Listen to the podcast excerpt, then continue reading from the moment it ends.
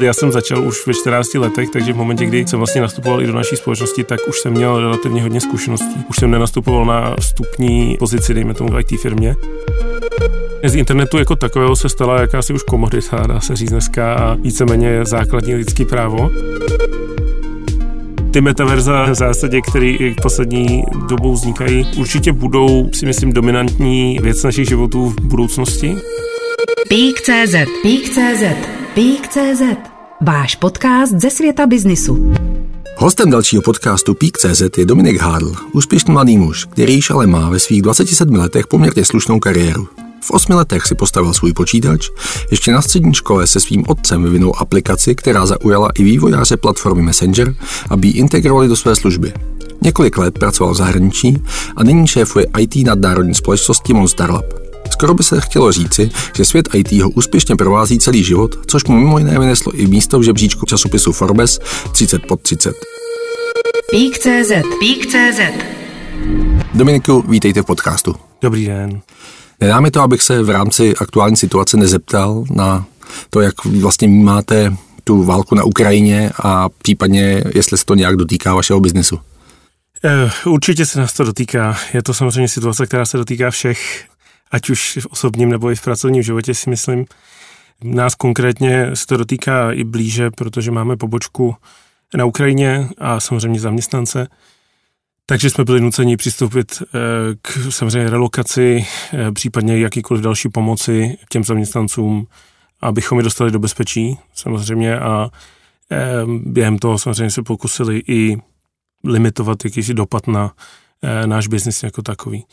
Dobře, když se přenesu zpátky k vašemu úspěšnému kariérnímu působení ve světě IT, tak čím vás okouzl? Mě to asi okouzilo tím, že je všechno možné v rámci IT. Nejsou limity v zásadě. Dá se cokoliv si člověk usmyslí, tak s trochou znalostí nebo případně snahy docílí vlastně výsledku. Mě úplně původně k tomu dovedlo moje lenost, dá se říct. Já jsem počítal na, ve škole matematické příklady a přemýšlel jsem nad tím, jestli by to nešlo zjednodušit, jestli by to nešlo zautomatizovat. A tím pádem jsem se vlastně dostal k programování ještě v, asi ve 12 letech nebo 11 letech, kdy jsem si napsal program, který za mě dělal domácí úkoly. Aha, a ten jste používal pouze pro sebe, nebo jste ho i šířil mezi ostatní spolužáky? Samozřejmě spolužákům se to moc líbilo, takže jsem ho sdílel dále, paní učitelce už se to líbilo méně. Poznal jste i nějaký jiný život v rámci toho dětství, než svět toho počítače, případně toho programování? Tak já jsem vyrůstal na vesnici za Prahou, takže samozřejmě já jsem trávil docela hodně času venku. Já jsem často byl v lese, stavil jsem tam bunkry z větví, ještě jako, dejme tomu, jsem nebyl tak ovlivněný sociálníma médiama v té době a internet byl jenom jako za odměnu jednou týdně v zásadě, protože to byl starý vytáčený internet, který byl relativně drahý v té době. Takže já jsem, a to mi asi zůstalo do dneška, já velmi rád trávím čas venku, takže to, to u mě zůstalo. Nicméně s tím, jak internet zlevňoval a zlevňoval, tak jste se dostával k počítači čím dál častěji a odtud vlastně pramení ta, ta kariéra. Je to tak, je to tak samozřejmě, jak se to stávalo dominantním a, a pro každého už vlastně nutností v dnešní době nějakým způsobem být připojený na internet, taky ta moje kariéra se sformovala přesněji. Když jsem vlastně na začátku v tom úvodu popisoval, že šéfujete IT nadnárodní společnosti Monster Lab, co si pod tím má člověk představit a respektive co vlastně Monster Lab dělá? Monster Lab je v zásadě konzultační společnost, kde se soustředíme na dodávání služeb v rámci IT, a to ať už po strategický, strategické konzultační služby, vývoj samotný, design a přidružené služby, ale i dlouhodobou nějakou zprávu jednotlivých projektů. A samozřejmě tím, že jsme globální společnost, tak moje role v zásadě se soustředí na to, abychom používali stejné systémy, abychom je použili bezpečně, aby lidi měli vlastně nástroje k tomu eh, vykonávat jejich práci, ať už je to vývoj, design, konzultační činnost, eh, projektový management a podobně. Tak, eh, takže moje, můj účel nebo můj úděl v tomhle ohledu je zabezpečit celou naší operaci, dodat a zprovoznit veškeré potřebné nástroje a to včetně softwaru i hardwareu a samozřejmě nějakým způsobem dodržovat pravidla, regulace a standardy, což příkladně může být třeba GDPR, který, které je v poslední době velmi často probírané všude. Abych si to ještě jakoby přiblížil blíže, tak dejme tomu, že já vlastním firmu, která má, nevím, 20 zaměstnanců, kteří se věnují, dejme tomu, programování e-shopů a tak dále, podobných řešení a chci zlepšit svoje podnikání, najmu si vás, abyste mi poradili, tak eh, co mě čeká?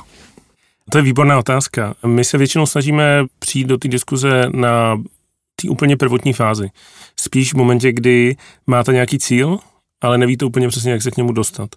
Kdy vám můžeme vlastně strategicky poradit eh, a, a navrhnout nějaký plán s využitím technologií, jak toho docílit. Takže pro nás typicky ta spolupráce začíná vlastně jakými si workshopy ideačními, eh, strategickými, kdy vůbec se snažíme přijít na to, co je jádro toho problému, který budeme řešit, než se přesouváme k té druhé části, kdy už je to řešení toho daného problému. Takže tam potom už se soustředíme konkrétně i na to, jaké technologie, jaký přístup, eh, na koho cílíme samozřejmě a, a, a jak to celý provést, jestli ve fázích, jestli najednou. Eh, to je samozřejmě velmi specifický. A když byste to tady měl ještě konkretizovat, tak na čem teďka aktuálně takhle pracujete? Tak projektů je mnoho. Bohužel nemůžu mluvit úplně o všech, nicméně z těch, co můžu, tak jeden takový krásný příklad, eh, na kterém pracujeme v Praze, je pro společnost Christian Hansen, projekt, který se jmenuje MilkSafe a cílem toho projektu je eh, zajistit, že Christian Hansen zajišťuje služby pro dodavatelské řetězce v rámci potravinářského průmyslu. A konkrétně jedna jejich odnož se zabývá mlékem a dovážkou, respektive transportem mléka. A oni potřebují zajistit, aby eh, mléko, které vyzvednou, bylo bezpečné pro, pro lidi, aby nebylo plné antibiotik, aby nebylo plné jakýchkoliv jiných nezdravých látek. Mm-hmm. A ten projekt eh, spočívá v tom, eh, že my máme vlastně aplikace propojené vlastně s hardwarem, který testuje mléko, takže řidič cisterny, když přijede na, do mlékárny, strčí kus papírku do, do toho mléka a do toho zařízení, skrze Bluetooth se to synchronizuje a okamžitě jsou vidět výsledky toho testu a ví, jestli může mléko odvést, nemůže, eh, aby se zbytečně neplitvalo, samozřejmě, aby ho nevyzvedl a pak ho musel vylít. Jasně, ve svých Zmiňoval jsem to ve svých 27 letech, respektive možná už dříve, jste přešli z role toho ajťáka, byť jak to zní ošklivě, ale role manažera, tak eh, v tuhle chvíli jste tedy víc ajťák, nebo jste víc manažer, nebo na půl cesty stále? Já se snažím být pořád na půl cesty, ale dá se říct, že jsem víc manažer, minimálně v posledních dvou až třech letech. Nicméně já se rád samozřejmě ty techniky dotýkám svýma vlastníma rukama, takže kdykoliv je ta možnost, tak se snažím zapojit víc uh, ručně a, a pořád jako i vlastně ve volném čase se nějakým způsobem tomu věnuju. Um, nicméně řekl bych, že 80% ne, 90% už se věnuju spíš manažerský roli. To znamená, že v tom zmiňovaném příkladě před chvílí jste si ošahal i to, že jste namáčel lakmusový papírek do mléka a testoval jste, jestli opravdu. Přesně tak. U tohohle konkrétního projektu mě to velmi bavilo eh, nebo zajímalo taky, tak jsem právě se koukal hlouběji do toho, zkoušel to taky společně s, vlastně s týmem, který na tom pracoval, takže přesně tak. Jak se vlastně člověk, jako vy, vašeho věku, dostane do takovéhle relativně vysoké pozice v globálním gigantu, jakým Monster Lab je? Já si myslím, že je to z dvou důvodů. Jeden je šťastná skoro náhod. a, a tak trošku jsem byl ve správný moment na správném místě. Ale druhý, spíš možná asi důležitější, je ta tvrdá práce zatím. Než bych se tady chtěl úplně chválit nebo vyzdvihovat, ale já jsem začal už ve 14 letech, takže v momentě, kdy jsem vlastně nastupoval i do naší společnosti, tak už jsem měl relativně hodně zkušeností. Už jsem nenastupoval na, na vstupní pozici, dejme tomu v IT, v IT firmě mm-hmm. a, a měl jsem tu výhodu těch zkušeností, takže pro mě ta cesta byla o to jednodušší, kdy spousta lidí samozřejmě vyjde vysokou školu, začíná svou kariéru, takže jsou v tomhle momentě, dejme tomu, později. A ta šťastná náhoda byla co?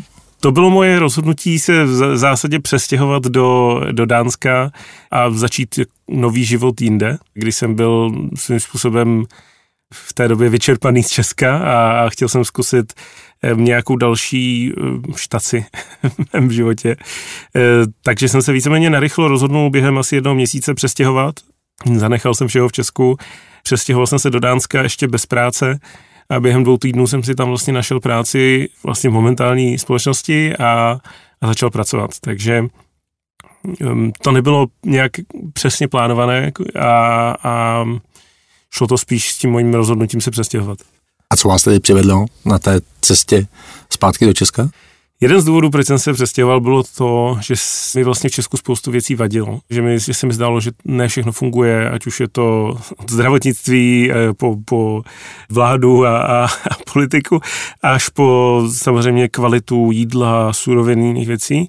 A proto jsem se odstěhoval jinam. Nicméně po právě jako pár letech vlastně v zahraničí v Dánsku a Anglii jsem přišel na to, že je tady spousta věcí dobrých a možná lepších než zahraničí. Třeba česká kuchyně? Eh, česká kuchyně, to bych asi nevyzdvihoval.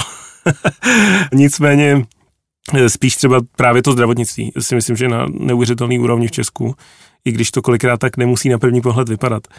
A taky se hodně změnilo. Od té doby, co jsem se vrátil do Česka, je tady cítit i vliv, dá se říct, z těch západních zemí eh, nebo té Skandinávie, kdy opravdu je tady kvalitnější eh, i, i třeba kafe, když si člověk chce dát a mm-hmm. už to není tak těžký najít dobrou kavárnu, dobrou restauraci, jak to bývalo.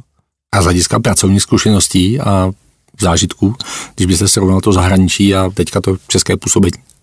Um, to je další aspekt, kdy já jsem vlastně nebyl úplně spokojený s tím, jak fungují společnosti z většiny v Česku, kdy ta firmní kultura je neosobní, je to čistě postavený jako pracovní vztah a dost často solistický, netýmový. Proto jsem právě odjel, abych zjistil, jak se to dělá právě třeba v Dánsku, Anglii, a byl jsem mile překvapený. Tam si myslím, že ta kultura byla podstatně dál, zejména třeba v tom Dánsku, kdy je to opravdu týmová spolupráce, kdy člověk se těší chodit do práce v zásadě a, a řeší problémy, které ho baví a samozřejmě věci, které ho nebaví, ale minimálně má tu podporu těch lidí okolo sebe a je to vlastně příjemnější zážitek celkově. A to jsem se nějakým způsobem snažil přinést zpět. A posouvá se to nějakým způsobem k lepšímu i teďka v Česku?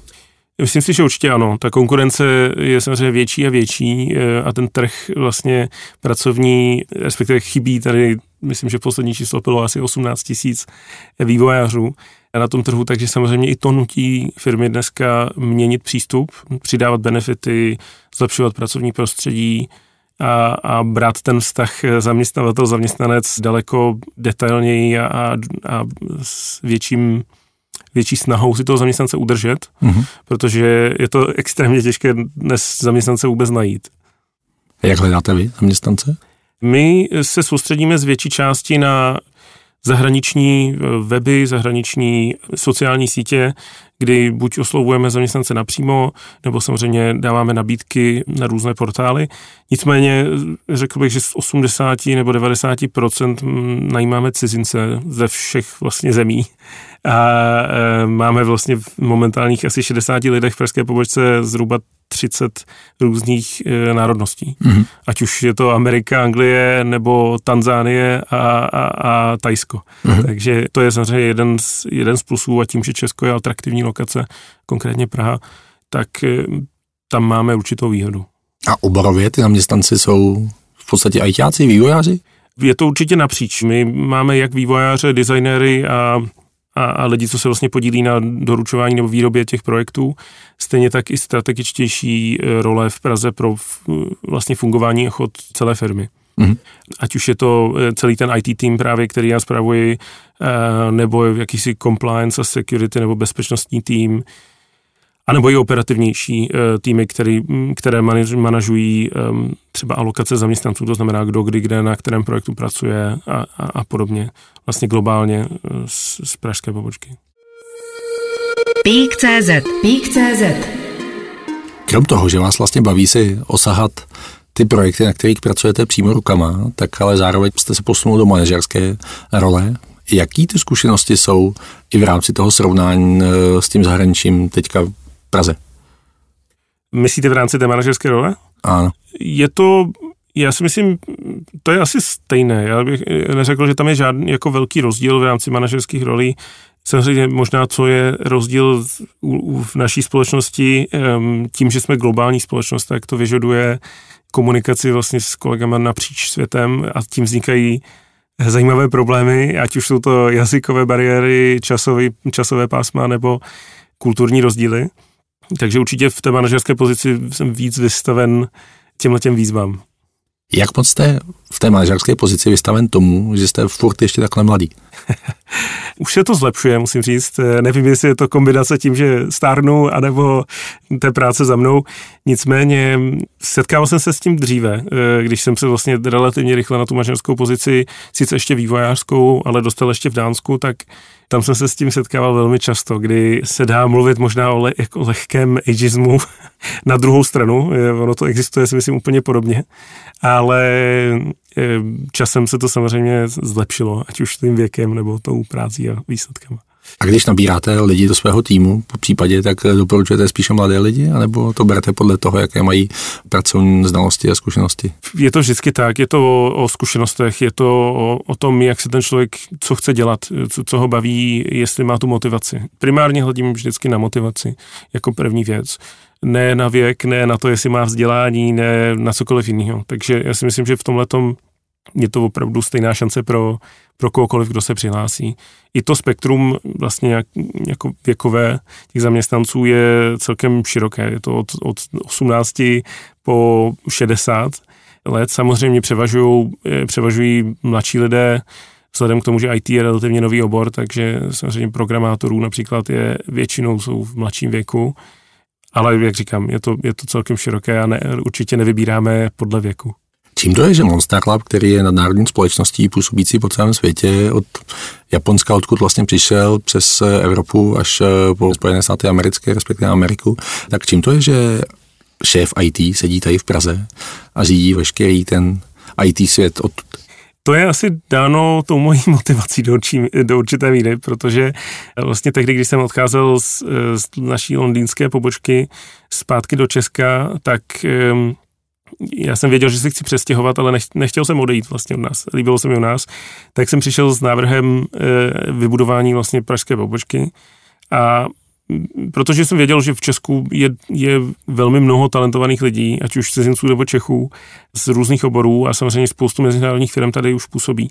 Takže můj takový jako plán od začátku byl z tohohle pomalinku, ale jistě udělat e, naší kritickou pobočku mimo naší samozřejmě základnu v Japonsku což si myslím, že se mi zatím daří a, a kdykoliv je příležitost, tak se snažím takové role obsadit v Praze nebo navrhnout eh, a, protlačit takový návrh. Chápu to tady tak, že do té doby, než se to přesunulo všechno do Česka, tak se ta sekce IT řídila z Londýna a až v momentě, kdy jste se chtěl vrátit, tak jste dokázal přesvědčit vedení firmy, že vlastně celé to má přesunout do Prahy? Ono to bylo postupné. V ten moment si myslím, že to ještě bylo z větší části v Japonsku a já jsem se právě tehdy jako přesouval do té manažerské pozice, která se soustředí na, na IT, eh, vlastně od toho vývoje eh, trošku bokem a, a vlastně s tím to přesně tak šlo. V momentě, kdy jsem tu pobočku otevřel, tak jsem začal pomalinku, ale jistě přesouvat eh, některé z těch pozic, kdykoliv, kdy, byl, kdy byla vhodná doba, nebo jsme věděli, že naopak potřebujeme růst a potřebujeme nějaký další podporu, a nebo máme nějaké další cíle a potřebujeme k tomu nějaké pozice, tak eh, ty jsme sem dali. Kolik jste dokázal přetáhnout zaměstnanců z Londýna do Prahy? z Londýna si myslím, že jsem přetáhl tři. Nebylo to tak, eh, tak úspěšné, nicméně ty, co jsem nepřetáhl, tak jsem našel v Česku nebo v blízkých zemích okolo. Tím, že v tom světě IT se pohybujete v zásadě 15 let minimálně, možná i víc, jak vlastně máte celý ten IT rozvoj, který je velmi dynamický od toho, že internet máme dneska v úvozovkách za hubičku, dřív byl drahý, počítače neuvěřitelně zrychlují, dat neustále přibývá, tak jak tohle vnímáte vy? To je velmi dobrá otázka. Je to samozřejmě asi tak, jak to cítí většina lidí, zrychluje se to opravdu každým dnem, ne hodinou. A Samozřejmě z internetu jako takového se stala jakási už komodita, dá se říct dneska, a víceméně základní lidský právo, což v některých zemích už dali do ústavy. Nicméně myslím si, že eh, to umožňuje spoustu věcí a dává nám to, eh, minule jsem někde četl a, a velmi se mi to líbilo, jakési kolektivní vědomí, protože eh, vlastně informace jsou na dosah ruky, člověk nemusí do knihovny najít správnou knihu, tam načí, načíst a zjistit reálně odpověď na něco, ale během chvilky má odpověď na všechno. Samozřejmě tím, s tím souvisí ten naopak jako přehršel informací, kdy je samozřejmě těžší dneska i rozeznávat zase v informacích, které jsou správné, špatné, vys poslední dobou i dezinformace. Takže jsme na začátku podle mě nějaké cesty a, a změny zásadní společnost, vlastně společnosti jako takové. Protože musíme se s těmi informacemi naučit pracovat v tom množství, jaký jsou, naučit je správně rozeznávat, naučit je kategorizovat a taky vynechávat.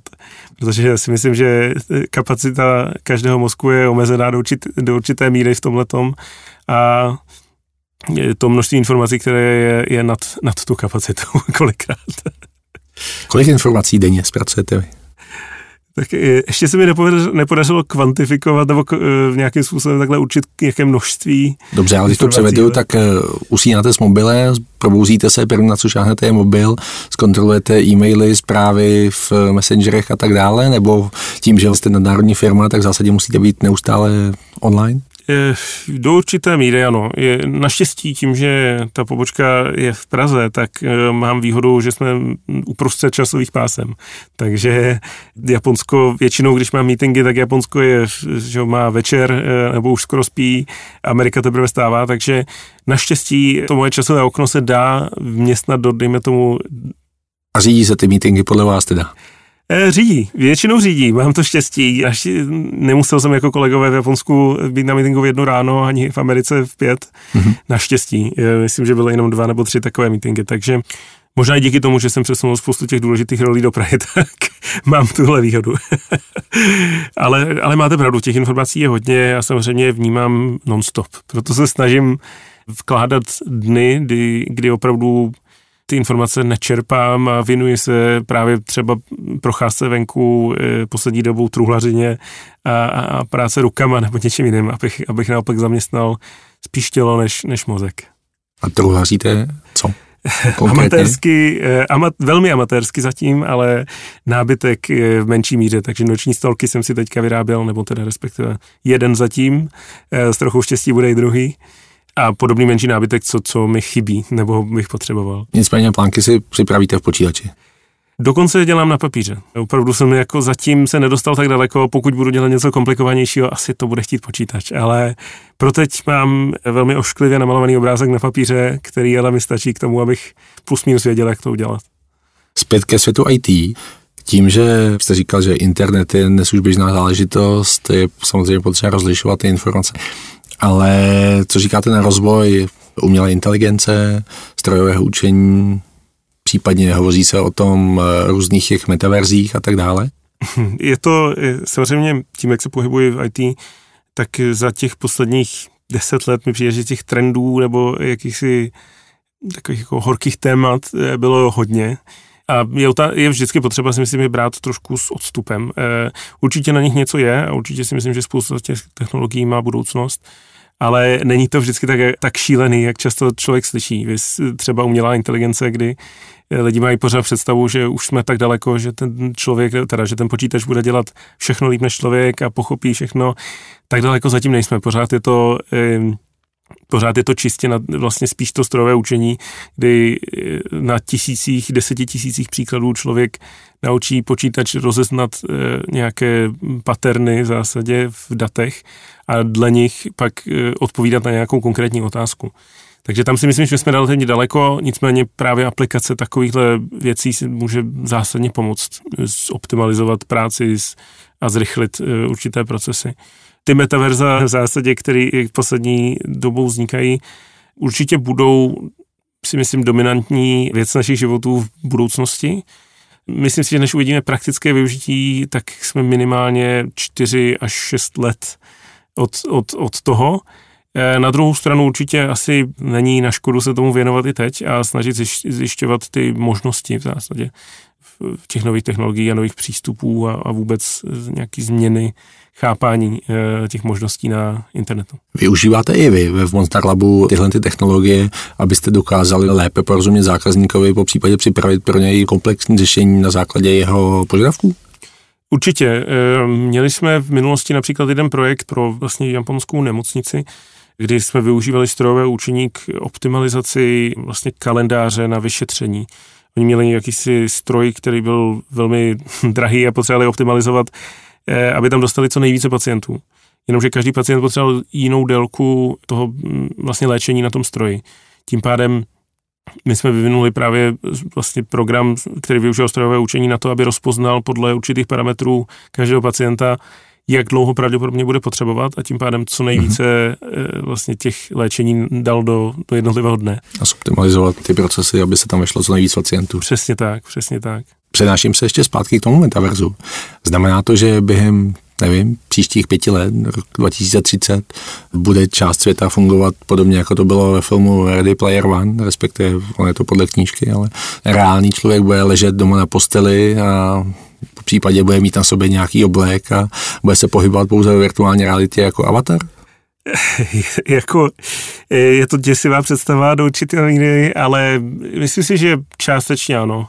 Částečně ano, minimálně co se bude týkat zábavy a mm, videoherního průmyslu samozřejmě jako takového a případně i pracovního prostředí. Dokážu si představit, že to je jedna z věcí, kterou samozřejmě Facebook, respektive Meta a, a Microsoft v poslední době tlačí, je přesunout vlastně ty meetingy do virtuálního prostoru pomocí toho metaverza. Já si myslím, že to, co je zásadní na, na té nové technologii, je to propojení. A to, to si myslím, že bude takzvaný, jak tomu říkají, Web 3.0, kdy člověk bude mít jednotnou digitální identitu, kdy opravdu stejně tak jako já, když jdu do pěti obchodů, tak v každém obchodu jsem to pořád já, tak na internetu to tak není. Každý má, že člověk má účet na každém z pěti obchodů. A tohleto propojení si myslím, že eh, bude to, co bude vznikat. A proto samozřejmě lidi i tu identitu si chtějí nějakým způsobem v vlastně v metaverzu eh, upravit a mít to oblečení, mít, ty, mít ten vzhled a jiné věci. Takže určitě tohle bude lákavé pro spoustu lidí a myslím si, že částečně nás to eh, nemine. bude tahle ta oblast využitá i v oblasti vzdělávání? Já doufám, že ano. Stejně, jako, myslím... stejně jako byste si naprogramoval program, který za vás počítal příklady, tak žáci se budou učit v nějakém metaverzu, ve virtuálním prostoru a bude jim všechno vysvětleno de facto reálně? Eh, já si myslím, že určitě ano. A to je právě jedna z těch věcí. U spoustu z těch nových technologií na začátku vznikají největší blbosti v úzovkách. Že lidi teprve zjišťují, zjišťují co, co je reálné, co vůbec lze vytvořit. A myslím si, že praktické aplikace tohoto typu budou vznikat v rámci těch právě příštích 4 až 6 let, kdy opravdu tam bude benefit, eh, kdy budou moct získat právě výuku nebo, nebo školství vůbec dát do lokací, kde třeba nebylo vůbec reálné tohle dělat. Eh, stejně tak i si myslím, příklad je, i už dneska vznikají jako koncepty, které si myslím, že se tam přesunou, je třeba v bankovnictví, kdy banky ruší pobočky, mají ty svoje bankovní poradce vlastně přes videohovory dneska pro lidi, tak to si myslím, že bude další krok k tomu, kdy i díky virtuálním vizualizacím právě z hypotéky nebo něčeho jiného eh, budou samozřejmě využívat i toho. A na tyhle ty praktické využití si myslím, že si musím ještě počkat. Jak dlouho vás bude ještě bavit svět IT?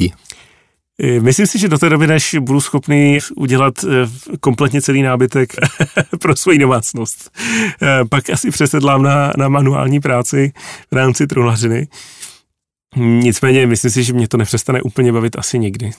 Samozřejmě ta asi jako chuť ovládat počítač a, a dávat mu určitý míry, do určitý míry příkazy ve mně asi zůstane a, a vidět vlastně tu možnost nějakým způsobem zautomatizovat nebo schytřit cokoliv je, je lákavá samozřejmě. Stejně jako truhlaříte, když používáte jenom ruce, sednete si i někdy k počítači, kdy používáte de facto jenom hlavu, že třeba ještě programujete, aniž by se to přímo úplně týkalo toho manažerského eh, postu, který zastáváte v Monster Labu? Já si myslím, že, že bych čistě jenom programoval, už asi ne. Na druhou stranu do stejné situace se dostávám i v té manažerské roli. Eh, dost často musím vymýšlet strategie nebo plány i implementace určitých věcí, nebo i integrace mezi různými systémy, jak je propojit, jak právě ty data třeba přesunout z jednoho do druhého. Tak to je dost často ta práce, u které sedím a koukám na, na tabulku nebo dokument a přemýšlím, eh, jak toho docílit, případně čtu spoustu dokumentace a tak, což je do určité míry podobné i tomu programování. Takže určitě jsou ty momenty, kdy vyloženě napínám mozek a, a hlavu a kolikrát je to i cítit odpoledne. Říká Dominik Hádl, který šéfuje IT sekci v národní společnosti Monster Lab. Já děkuji, že jste přijal pozvání z podcastu Peak.cz. Já moc děkuji za rozhovor. Peak.cz Peak.cz Poslouchali jste váš podcast ze světa biznisu. Další ekonomické a biznisové zajímavosti najdete na peak.cz.